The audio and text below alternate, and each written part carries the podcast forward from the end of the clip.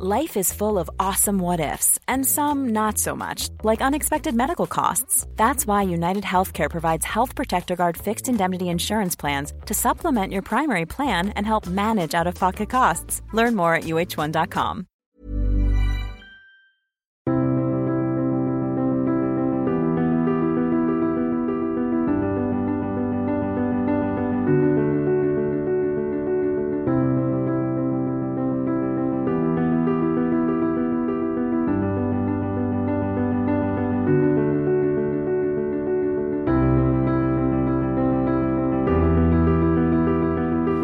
La laïcité est l'un des thèmes fondateurs de la République, un pilier incontournable, régulièrement évoqué. On pense bien évidemment à la loi de 1905 qui régit les rapports entre l'État et l'Église, et puis qui régit également cette question de liberté religieuse et de liberté des consciences. C'est évidemment un thème important de la République, un thème qui s'inscrit d'ailleurs dans le thème 5 de ces nouveaux programmes d'histoire, de, de, spécialité pour les premières. Thème 5, analyser les relations entre État et religion, laïcité, liberté de conscience, liberté religieuse. Et pour traiter de cette question, je reçois aujourd'hui Emmanuel Tawil. Bonjour. Bonjour. Merci d'avoir accepté notre invitation. Vous êtes docteur en droit et ainsi que docteur en droit canonique, maître de conférence à l'université Paris de Assas, euh, HDR, donc habilité à diriger des recherches, et vous travaillez essentiellement sur ces questions de, laïcité, de liberté religieuse, et vous publiez d'ailleurs à la rentrée 2019 un ouvrage qui s'appelle Culte et congrégation, au pluriel, qui paraît aux éditions Dalloz, une célèbre édition juridique. Alors, quand on parle de la laïcité, on pense bien évidemment à la loi de 1905, on en reparlera parce qu'elle est souvent euh, évoquée dans le débat public, mais euh, comme souvent en France, un des commencements, c'est la Révolution française. Et est-ce que la Révolution française, par rapport à ces questions de laïcité, est dans la continuité de la vision gallicane de, des rois de France, ou est-ce qu'elle marque une rupture dans ses rapports entre État et religion? Il y a une rupture importante qui est euh, l'affirmation du principe euh, qui est contenu à l'article 10 de la Déclaration des droits de l'homme et du citoyen d'août 1789, selon lequel nul ne peut être inquiété pour ses croyances, même religieuses. Mais au fond, ce principe, il était dans les esprits, il était dans les esprits parce que déjà il y avait eu des réformes, des réformes législatives à la fin de l'Ancien Régime qui avaient comme objectif de, de stabiliser euh, la situation des, des protestants. Euh, on parlait aussi de la même chose pour les Israélites. Et, et donc, on est, c'est dans une sorte de continuité par rapport à l'époque immédiatement, euh, immédiatement passée. Parce que Louis XVI avait accordé la liberté de culte aux protestants. Oui, en 1787, avec toutes les questions liées à l'état civil qui, qui allaient avec. Et donc, et, donc déjà, on était dans une, dans une phase qui allait vers la liberté, euh, vers l'affirmation de la liberté religieuse et de la disparition de ce que nous appellerions aujourd'hui euh, les, discriminations qui peuvent être fondées sur la religion. Attention à ne pas faire un, à ne pas faire euh, un, contresens historique. Hein. C'est ce que ce que je veux dire par là, c'est que euh, on était dans un dans une démarche qui visait à reconnaître les cultes les cultes minoritaires mais en même temps, on est, resté très gallican. Et on est resté très gallican euh, de, de, de, de, deux façons. Euh, il y a deux signes très, très nets. Euh, D'abord, le plus évident, c'est l'adoption de la constitution civile du clergé en, en, 1790, qui est une réforme considérable, dont la portée est considérable et dont les conséquences sont, extrêmement importantes. Et cette réforme qui aboutit à l'adoption de la constitution civile du clergé c'est la conséquence d'un premier texte qui intervient dès novembre 1789, qui est la nationalisation des biens du clergé. Et nous, vivons encore sur euh, ces conséquences, sur les conséquences de la nationalisation des biens du clergé, quand on s'intéresse au régime de la plupart des, édifices du culte catholique. Alors, il faut quand même être clair. Quelle est l'une des raisons de la Révolution française? On le sait. Euh, si les États généraux sont convoqués, c'est pour régler un problème fiscal un problème de, de, financement euh, de l'État. L'État a besoin d'argent. Et en novembre 1789, pour trouver de l'argent, à l'initiative de M. de Talleyrand, euh, de, de de Talleyrand, qui était, euh, comme vous le savez, évêque d'Autun, euh, à l'initiative de Talleyrand, l'Assemblée nationale décide de nationaliser les biens du clergé à charge pour, pour l'État, d'assurer un traitement convenable aux membres du clergé.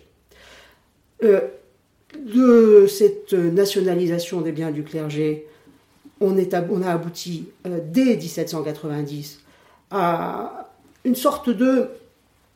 C'est assez logique au fond.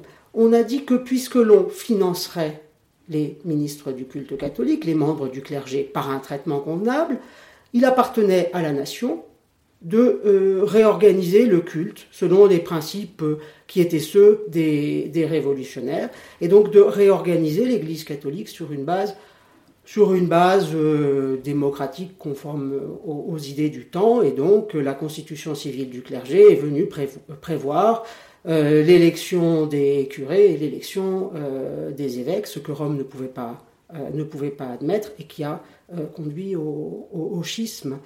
Et, et, le schisme entre l'Église qui suivait la constitution civile du clergé, qu'on a appelée l'Église constitutionnelle, et l'Église qui refusait la constitution civile du clergé, qui était restée fidèle à Rome, mais c'est un, c'est un point particulièrement important et central dans l'histoire de la Révolution, de, la Révolution française, puisque comme, comme, euh, comme cela est très bien connu, les, les, les ministres du culte catholique qui refusaient euh, la constitution civile du clergé ont été persécutés.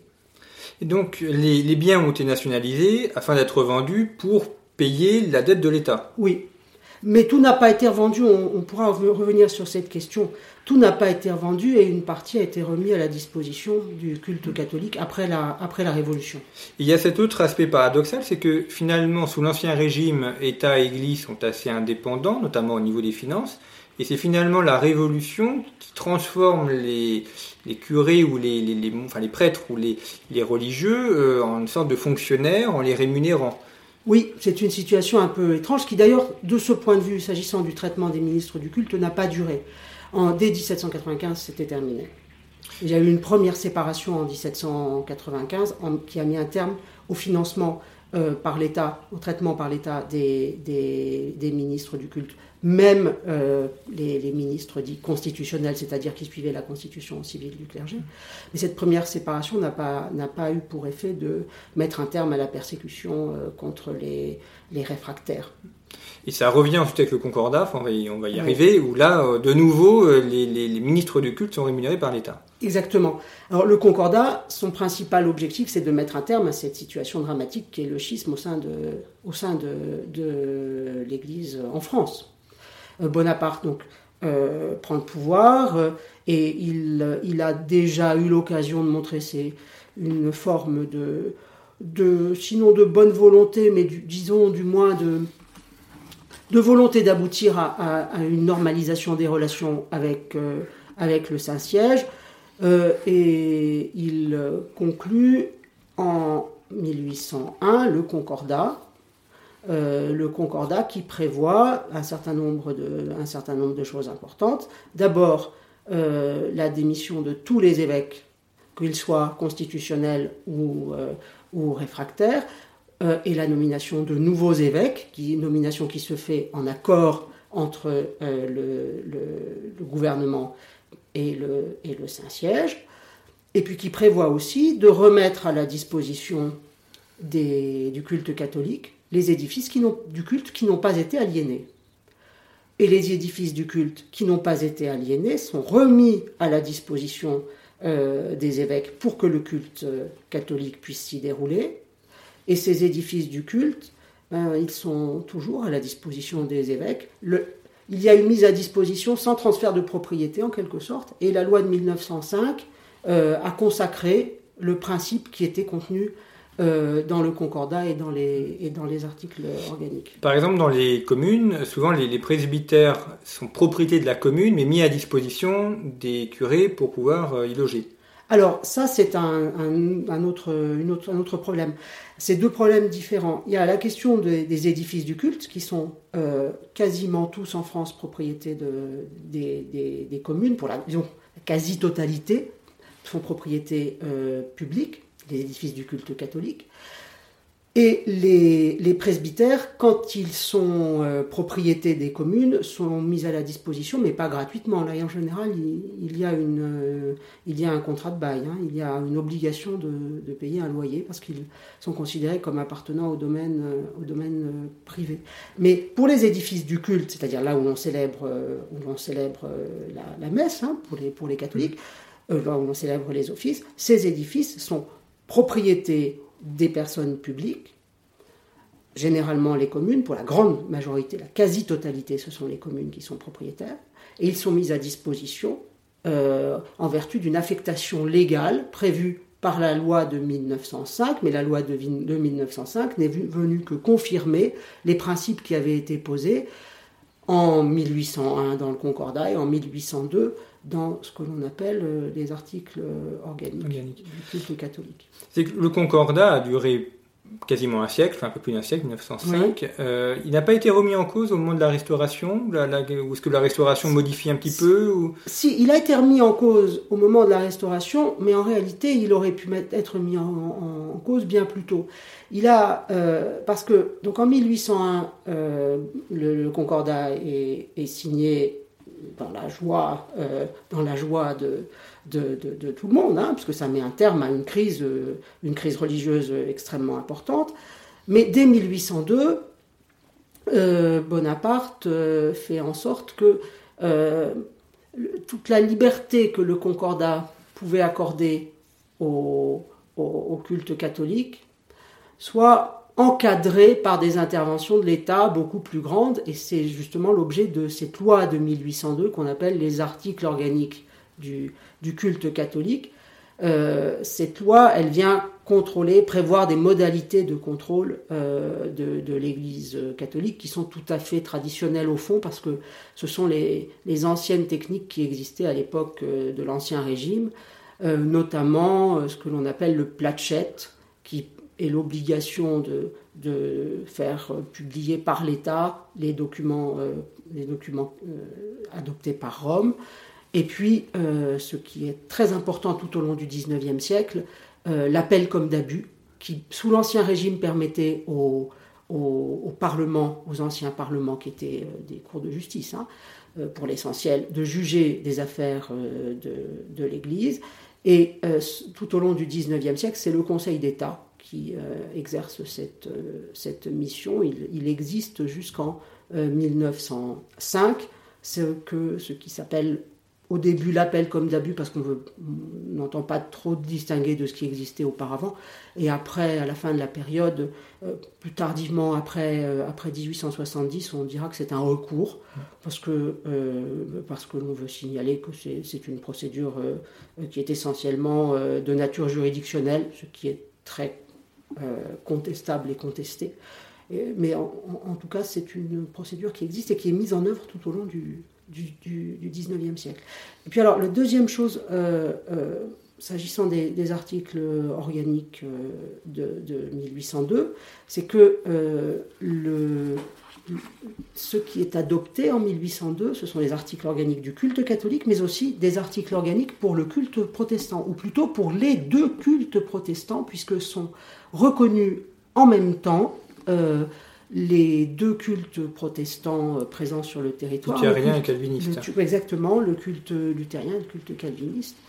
Et euh, vont, va être reconnu et organisé par l'État à partir de, 1807 et 1808, le culte israélite. Donc la période de, que l'on appelle concordataire, le 19e siècle, euh, est une période au cours de laquelle, en réalité, il y a une reconnaissance de plusieurs cultes. Ce n'est pas euh, un culte catholique unique. Il n'y a pas de violation de, de, la liberté de culte au XIXe siècle. Il y a organisation euh, des quatre cultes reconnus, le culte catholique, les deux cultes protestants et le culte israélite, dans un cadre de droit public avec un contrôle étatique qui s'avère plus ou moins fort tout au long du XIXe siècle, mais en tout cas, ce n'est pas une époque où il n'y a qu'un seul culte qui serait, euh, mm. qui serait officiel. L'autre aspect de la Révolution française aussi, c'est de mettre en place une organisation sociale un peu parallèle à celle de l'Église. Par exemple, les mariages. Avant, il n'y avait que des mariages religieux, il y a la mise en place d'un mariage républicain, il y a un baptême aussi républicain qui existe, même s'il est moins pratiqué. Euh, pareil aussi pour l'enregistrement, euh, euh, l'enregistrement civil se faisait dans les paroisses, il se met en place ensuite, dans les mairies. On a l'impression que la République mime l'organisation sociale mise en place par l'Église catholique pour en proposer une version républicaine et laïcisée. Par certains points de vue, c'est incontestable. Euh, c'est ce qu'ont ce voulu faire euh, à un moment euh, les, révolutionnaires, en tout cas, mais pas dans la première période, hein, plutôt, plutôt en avançant à partir de 1792. En, tout cas, en revanche, plutôt, Bonaparte a, eu une démarche qui était radicalement différente, qui consistait plutôt à s'appuyer sur les, cultes existants à les organiser dans un cadre qui pouvait, permettre euh, leur, leur contrôle. Et, et cela euh, tout en assurant autant que possible la liberté, euh, la liberté de culte. Alors, évidemment, évidemment ça ne, ce sont des, des, des, des principes tels qu'ils apparaissent dans, dans, dans, les textes. Et le contrôle, il, est, il a plutôt tendance à se renforcer plus on s'éloigne des,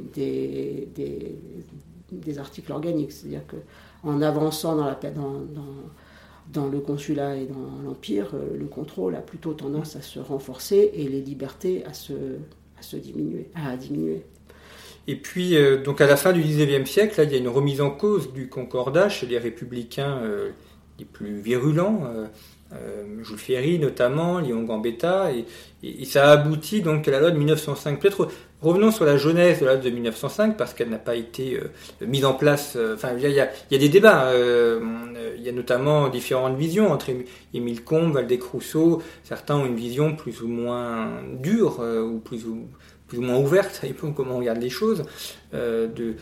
Mais ce qui est surprenant, enfin surprenant, peut-être aussi un côté un peu paradoxal, c'est qu'on veut, on veut mettre en place une séparation de l'Église et de l'État qui avait été une, union forcée en quelque sorte, puisque c'est la République qui avait créé cette union euh, au moment de la Révolution, et maintenant elle veut la, séparer.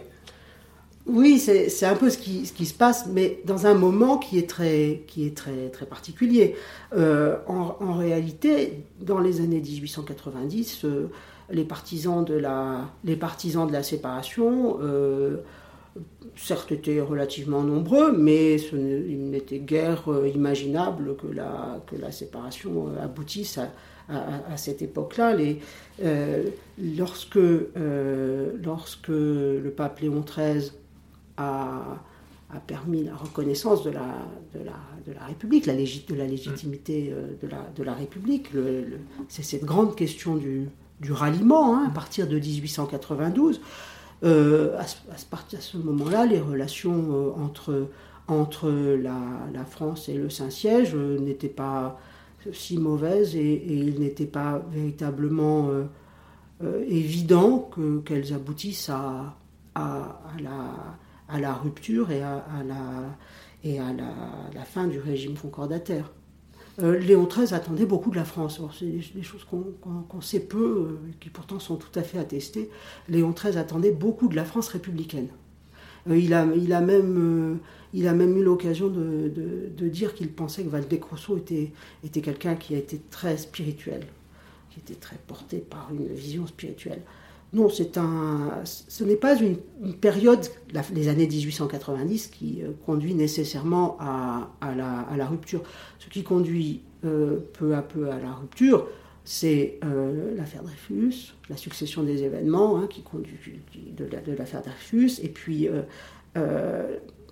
l'arrivée, au pouvoir d'une majorité beaucoup plus radicale euh, avec, euh, euh, un président du Conseil qui était Émile Combes. Mais Émile Combes, qui est profondément anticlérical, ne sait pas dans les premiers temps durant lesquels il a exercé la présidence du Conseil, il ne, sait pas si il, veut aboutir réellement à, à l'adoption d'une loi de séparation et à la rupture du concordat. Ce n'est pas si évident parce qu'il en voit les intérêts il voit les avantages que le gouvernement peut tirer euh, du concordat. Donc, il y a une succession d'événements. L'élection en 1903 de, du, pape, Pie X, qui était probablement moins, moins porté à lire les républicains français comme étant favorables à l'Église, à les voir comme étant favorables à l'Église, alors que Léon XIII était plus, euh, oh, bienveillant à l'égard des républicains français. Euh, euh, la crise, vous le savez, hein, qui, produit, produit la rupture du Concordat, c'est à l'occasion de la visite du président de la République française à, Rome. Le, président de la République se, rend avec, son ministre, avec le ministre des Affaires étrangères dans une Rome euh, qui est encore euh, touchée par la question romaine, puisque depuis 1870, depuis 1870 le pape considère qu'il est prisonnier dans les palais apostoliques, dans les palais apostoliques du Vatican, euh, car euh, depuis 1870, euh, sa souveraineté temporelle lui a été ravie par le royaume d'Italie. Et c'est la visite du président de la République française et du ministre des Affaires étrangères qui, qui est le déclencheur de la, de la, de la crise. ainsi qu'au même moment la difficulté à nommer un certain nombre d'évêques, des oppositions entre la France et le Saint-Siège sur le choix de plusieurs évêques, et la, France décide euh, en, 1904 de rompre ses relations diplomatiques avec le Saint-Siège et dès le début de 1905, un projet de loi de, séparation euh, est, déposé par le gouvernement Combes. Ce projet de loi de, séparation, euh, ce n'est pas Combes qui, qui peut le, mener à son terme, qui peut le, mener à l'adoption par par euh, les, deux chambres du Parlement, parce que Combe est renversé. Est renversé, exactement. Et donc effectivement, ça s'est fait en plusieurs temps. On retient toujours 1905, 1904, la rupture des relations diplomatiques, ce qui est un événement très important et grave, une grave crise dans les relations entre les États. Il y a la loi de 1905, la loi de séparation. Et ensuite, il y a la question de, des, des congrégations religieuses euh, et, là, ça a même été assez violent. Il y a des expulsions euh, massives euh, de congrégations, fermeture d'écoles, une nouvelle nationalisation aussi des bâtiments. Alors, c'est une. La, crise des, congrégations, elle est un tout petit peu antérieure, parce qu'elle date de l'adoption de la loi de 1901, la grande loi sur les, la liberté d'association, qui, prévoit en, son titre 3 un régime spécifique pour les congrégations religieuses. Euh, le, législateur euh, avait prévu dans la version initiale de la, de la loi de, de 1901 euh, l'obligation pour les congrégations religieuses d'obtenir une reconnaissance par la loi, par la voie législative. Et le Parlement a rejeté toutes les demandes qui lui avaient été adressées par les congrégations religieuses. Et donc, toutes les congrégations religieuses qui ne bénéficiaient pas d'une reconnaissance depuis déjà très longtemps, parce que ces, dispositions n'étaient pas euh, rétroactives, et donc les congrégations qui au XIXe siècle s'étaient vues déjà être autorisées ou reconnues sont restées autorisées ou reconnues, et il y en a encore qui existent jusqu'à aujourd'hui. Toutes les congrégations qui n'étaient pas déjà euh, autorisées ou reconnues se sont trouvées dans l'illégalité, et euh, pour euh, nombre d'entre elles, elles ont dû quitter le territoire. On estime à plusieurs dizaines de, milliers de religieux le nombre de, de, religieux qui ont dû quitter le territoire à la suite de la loi de de 1901. Et donc c'est pour ça qu'aujourd'hui il, y, a aussi beaucoup de bâtiments civils, des mairies, euh, des préfectures, qui sont d'anciens bâtiments euh, religieux, soit euh, des évêchés, soit des séminaires ou bien des sièges de congrégation.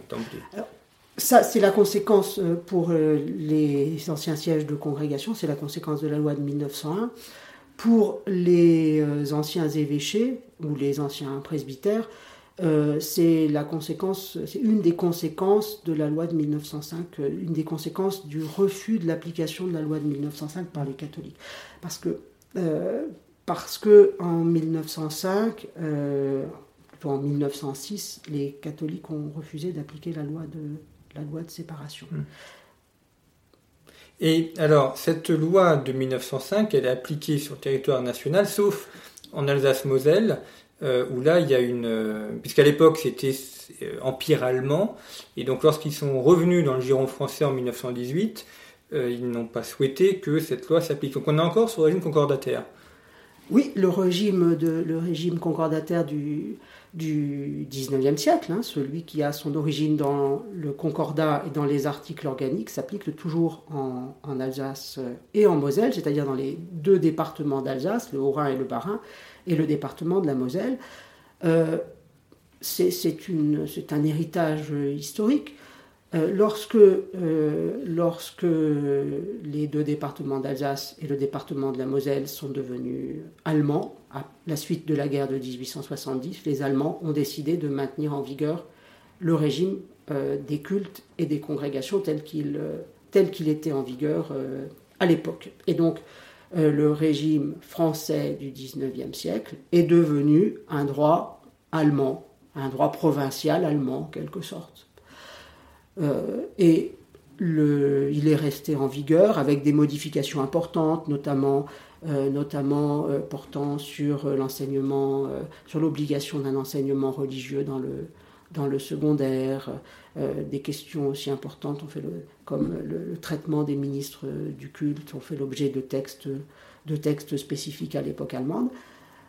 Mais l'essentiel du régime de, Bonaparte, l'essentiel du régime des cultes reconnus, a été maintenu euh, pendant la période allemande. Et en 1918, euh, la France a, décidé de conserver pour euh, les trois départements d'Alsace et de Moselle, de conserver le régime tel qu'il s'appliquait à, à l'époque. ça a été consacré à deux reprises, une loi de 1919 et une loi de, 1924 sont venues consacrer le, maintien du régime, euh, du régime des cultes et des congrégations en, Alsace. Et est-ce qu'il y a eu des modifications euh, importantes dans, cette loi de 1905 au cours du XXe siècle ou est-ce qu'elle est restée euh, telle qu'elle sans, sans, modification? Il y a eu des modifications importantes, même très rapidement, ce qui est euh, assez, euh, assez notable. Euh, la première et d'une certaine façon la principale modification de la loi de, de 1905, c'est une modification implicite qui intervient dans une loi du 2 janvier 1907. Alors, c'est la conséquence du refus des catholiques de constituer des associations c'est-à-dire les associations qui devaient devenir propriétaires de tous les, de tous les biens qui appartenaient à ce qu'on appelait les établissements publics du culte. Alors c'était le cas des séminaires, des, euh, presbytères, de la plupart des presbytères, euh, et, il y avait un patrimoine de ces établissements publics euh, des, cultes reconnus relativement important. Les Israélites et les protestants sont devenus propriétaires de, ces biens-là, euh, les catholiques non. Et Pourquoi ils ont refusé par rapport aux protestants ou aux Israélites? Parce que euh, le, pape, le pape Pie a considéré que la, la forme associative telle qu'elle était prévue dans la loi de, 1905, la forme des associations cultuelles, n'était pas conforme à, la constitution de l'Église, à l'organisation de l'Église catholique. Et que euh, le caractère euh, extrêmement démocratique euh, et, l'absence, du moins c'était ainsi qu'on le comprenait à l'époque, l'absence de, contrôle hiérarchique suffisamment fort, euh, risquait, de, risquait de, porter atteinte à l'unité de, l'Église catholique en, France. D'accord. Et donc le fait que donc c'est un des éléments pour lesquels les bâtiments ont été nationalisés, et, ensuite il a, fallu organiser la, catholique. Alors en, 1907. Euh, le, problème qui se posait était, était le suivant la loi de, 1905 impliquait que les euh, édifices du culte donc les 40 000 églises qui étaient déjà pour la plupart d'entre eux propriété publique, hein, compte tenu de la nationalisation des biens du clergé intervenue en 1789. La loi de 1905 impliquait euh, l'obligation d'une, de constituer une association cultuelle, non seulement pour recevoir le patrimoine mm. Des anciens établissements publics du culte, mais aussi pouvoir utiliser les, euh, les édifices du culte. Sans associations cultuelles. Les catholiques se trouvaient hors la loi et la lettre de la loi de 1905 ne rendait pas possible l'exercice du culte dans les édifices du culte utilisés jusqu'alors pour le culte catholique. Il a fallu que le législateur euh, intervienne avec la loi du 2 janvier 1907 pour, euh, bah, euh, rendre possible le libre exercice du culte dans, euh, dans les édifices affectés à, au culte catholique. Et puis la loi de 1907 prévoit aussi un principe très important. Ce principe, c'est qu'il euh, est possible d'avoir recours à d'autres associations que les associations prévues par la loi de 1905 qu'on appelle des associations cultuelles. Il est possible d'avoir recours à des associations ordinaires, celles prévues par la loi de, de 1901 euh, y compris pour l'exercice du culte. Et donc c'est une loi qui modifie en profondeur la loi de 1905 et elle intervient dès le 2 janvier 1907. C'est intéressant parce qu'on a toujours l'impression, enfin, quand on parle d'une loi immuable, euh, vierge et pure de toute euh, scorie, en fait, on se rend compte qu'il y a eu des interprétations, une jurisprudence et des modifications législatives.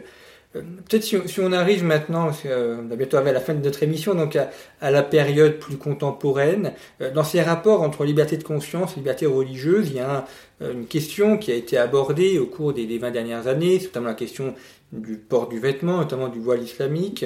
Est-ce que il n'y a pas la contradiction dans la, à vouloir l'interdire dans certains lieux publics, considérer que c'est pas une atteinte à la liberté religieuse, euh, ou est-ce qu'au contraire ça rentre dans le cadre de la laïcité et que l'État peut donc décider euh, de vêtements autorisés ou interdits dans les bâtiments publics? Il y a eu plusieurs, euh, interventions législatives pour interdire le, port de, de, signes, de signes religieux et pour interdire le port du, voile intégral. Alors, le, plus important, évidemment, c'est la loi du 15 mars 2004 euh, qui interdit le port de signes religieux euh, ostensibles. Ostensible, c'est pas la formule que, qu'emploie la loi, mais c'est ça que ça veut dire. Euh, dans les, dans les établissements scolaires primaires, c'est pas dans le primaire que le problème se pose le plus, et, et secondaires, donc dans l'enseignement public, et puis il y a eu la loi de, 2010 euh, sur, le, voile euh, intégral. La loi de, 2004, euh, la loi du 15 mars 2004, elle est tout à fait importante et significative parce qu'elle intervient après 15 ans d'application d'une jurisprudence du Conseil d'État qui disait exactement le contraire.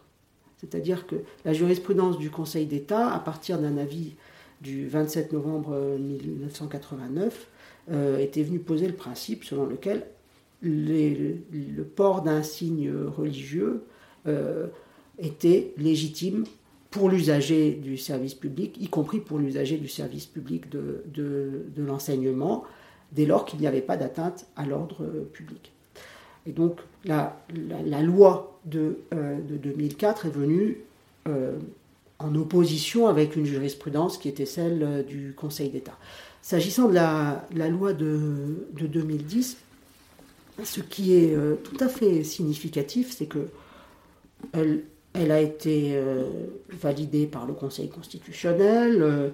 la Cour européenne des droits de l'homme a considéré que cela relevait de la marge d'appréciation de, des États et donc que euh, la France n'avait pas violé la Convention européenne des droits de l'homme en adoptant la loi euh, de, 2010.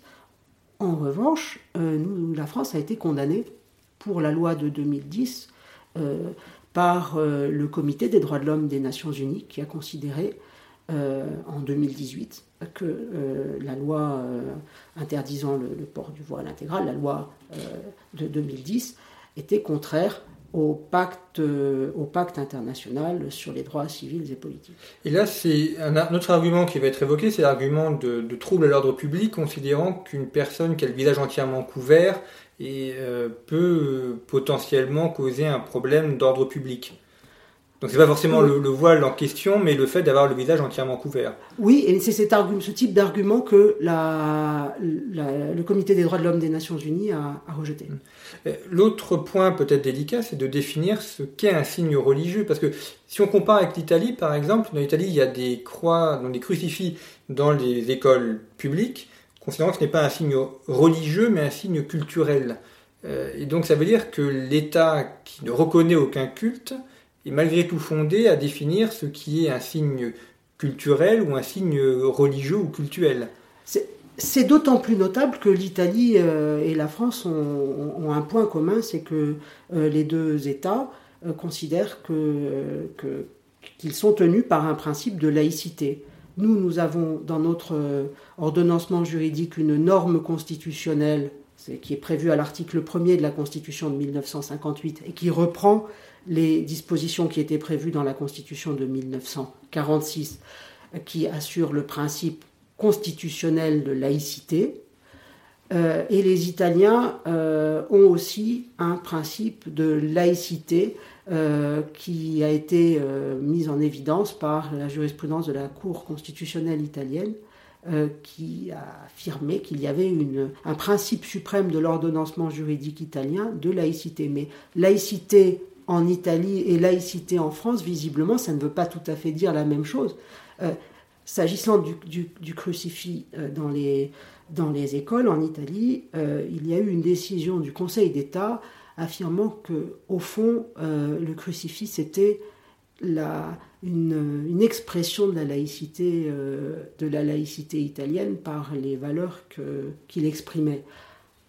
C'est pas tout à fait la même interprétation qu'on fait en France du même objet. Donc ça montre que la, notion de laïcité, même dans deux pays très proches euh, culturellement et même juridiquement, euh, est, en fait très différente. Hum, peut-être dernière question, euh, parce que c'est aussi un sujet qui revient régulièrement, enfin tous les ans un peu de Noël, c'est la question des, des crèches. Euh, de savoir si on peut ou non les installer dans les espaces publics et notamment euh, dans les mairies, parce que euh, en Provence, par exemple, bah, ça se fait parce qu'il y a la tradition des descendants de Provence, et donc là aussi, on voit que la, définition, la, limite entre un symbole culturel lié à une fête fêtée par tous, catholique ou non, et un, symbole religieux est, parfois assez mouvante. Oui, et le, la frontière, euh, c'est celle, qu'a posée le Conseil d'État dans, sa jurisprudence. Euh, pour synthétiser à grands traits, euh, dès lors que le fait d'installer une crèche répond à une tradition ancienne, dès lors que le fait d'installer une crèche dans une mairie, dans un lieu public, dans un édifice public, répond à une tradition ancienne ou présente un intérêt artistique, la crèche est légitime et ne, pose pas de, problème au regard du principe constitutionnel de laïcité. Mais si, euh, une municipalité entend mettre euh, une crèche dans un endroit où il n'y a jamais eu de crèche, euh, ou bien que la, crèche en question, euh, non seulement, euh, c'est la première fois, la première année où on, décide de l'installer, mais en plus, elle ne présente absolument aucun caractère artistique, dans ce cas-là, elle sera, considérée comme étant illégitime. Comme quoi on peut être juge et émettre également des, critères d'ordre euh, artistique et, esthétique sur des objets disposés dans les mairies. Ça, réconciliera les gens qui sont parfois réfractaires au droit avec la beauté et avec l'esthétique. Eh bien, merci beaucoup Emmanuel Tawil d'avoir euh, abordé avec nous ces, questions de, laïcité. Je vous rappelle que vous êtes maître de conférence à l'Université Paris 2, docteur en droit et docteur en droit canonique. Vous travaillez euh, beaucoup sur ces questions de laïcité. Et euh, votre ouvrage à à la rentrée 2019, Culte et congrégation, qui paraît chez Dalloz. Et puis, dans notre série donc du thème 5, Analyser les relations entre État et religion, vous pouvez retrouver une autre émission plus historique consacré à l'Empire byzantin avec le docteur Jean-François Mourtou sur donc l'Empire byzantin et les rapports entre l'empereur et la, la, religion orthodoxe dans l'Empire byzantin. Et puis sur un tout autre sujet, je vous rappelle donc le hors-série de conflits consacré à la géopolitique de l'énergie qui se trouve euh, en kiosque et que vous pouvez donc euh, acquérir euh, pour tout ce trimestre. Donc géopolitique de l'énergie qui se trouve dans tous les kiosques et les librairies. Merci pour votre fidélité à nos émissions et à bientôt. Hi, I'm Daniel, founder of Pretty Litter. Did you know cats tend to hide symptoms of sickness and pain? I learned this the hard way after losing my cat, Gingy. So I created Pretty Litter, a health monitoring litter that helps detect early signs of illness by changing colors, saving you money and potentially your cat's life. Pretty Litter is veterinarian developed, and it's the easiest way to keep tabs on your fur baby's health right at home. Go to prettylitter.com and use code ACAST for 20% off your first order and a free cat toy. Terms and conditions apply. See site for details.